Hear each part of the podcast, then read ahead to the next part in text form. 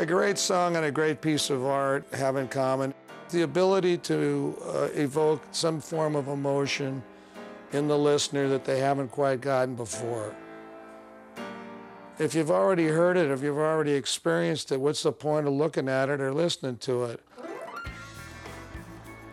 San Francisco artist Ron Nagle has held dual careers in music and visual arts for more than three decades. Tomorrow, he'll be hitting his recording studio, but today he's got to finish up a ceramics commission for an overseas client. This is a, a red clay, a terracotta, called Indian Red, which I guess you can say again. I can call it Native American Red, but that's out now, and we're back.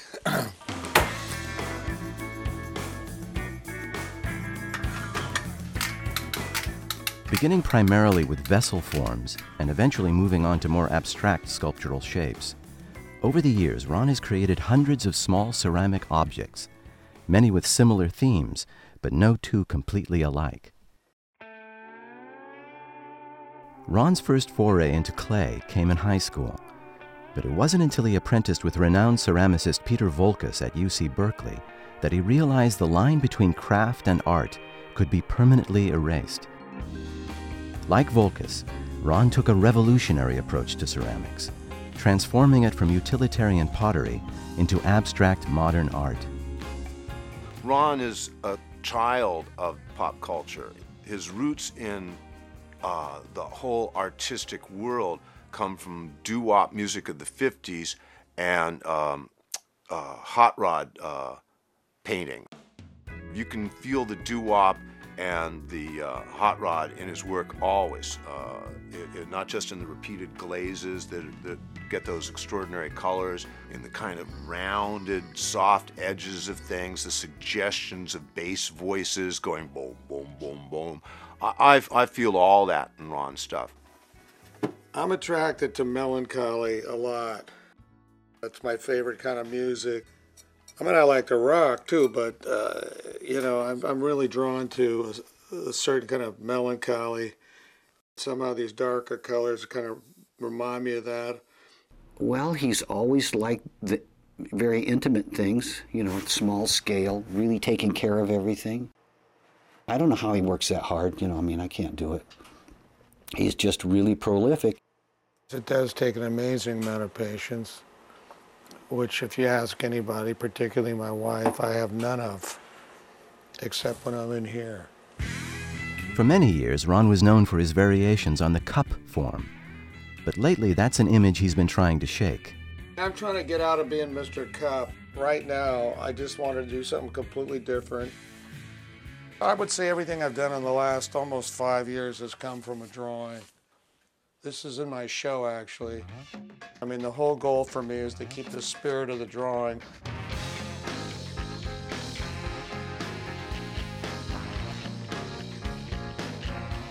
These new things, which is something that he's never done, are figurative in a way. There's gestures in there, there's body parts in there. They almost look like they made themselves in a way to me. I mean, some of them are really funny and beautiful and kind of ugly at the same time, and the color's killer.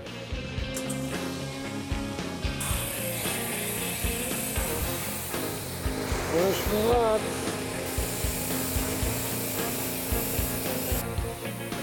He does do a lot of things that nobody else does. They probably don't know what he does, and I'm not going to tell you, but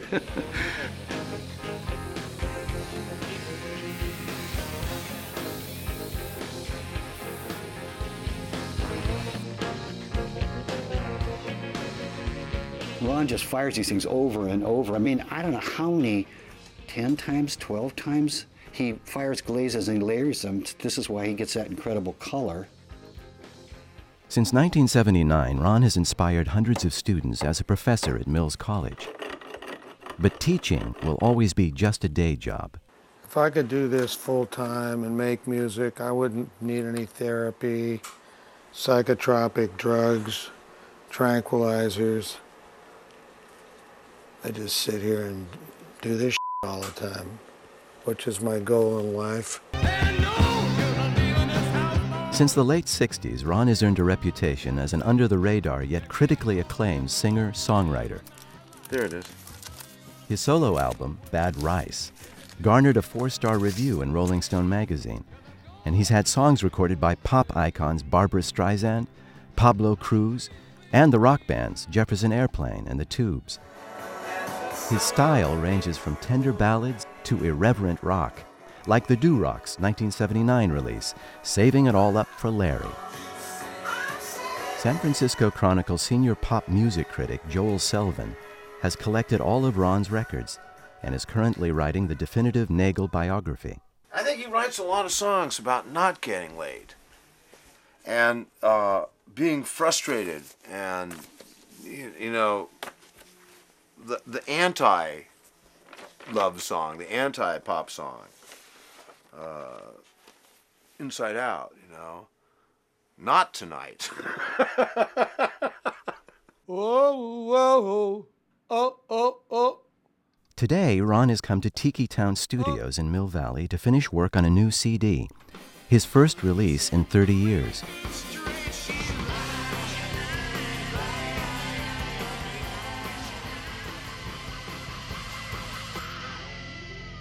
Yes, yes. You're so mighty, so mighty, my brother. Scott Mathews has been Ron's songwriting partner and producer since 1975, when they first formed the Durocs. A lot of the songs we're recording were written perhaps 30 years ago when we first got together, you know. And in some cases, we even used the demo that we cut, like the, the four track demo, and we can enhance it a lot. We can do a lot with funky old recordings.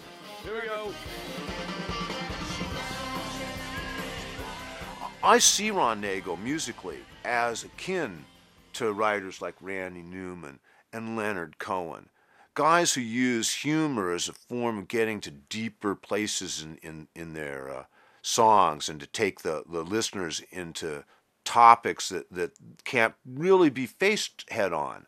Okay, this is a song that is about a priest that gets aroused during a confession. Oh, very nice. It's very timely. Yes. Timeless. Timeless.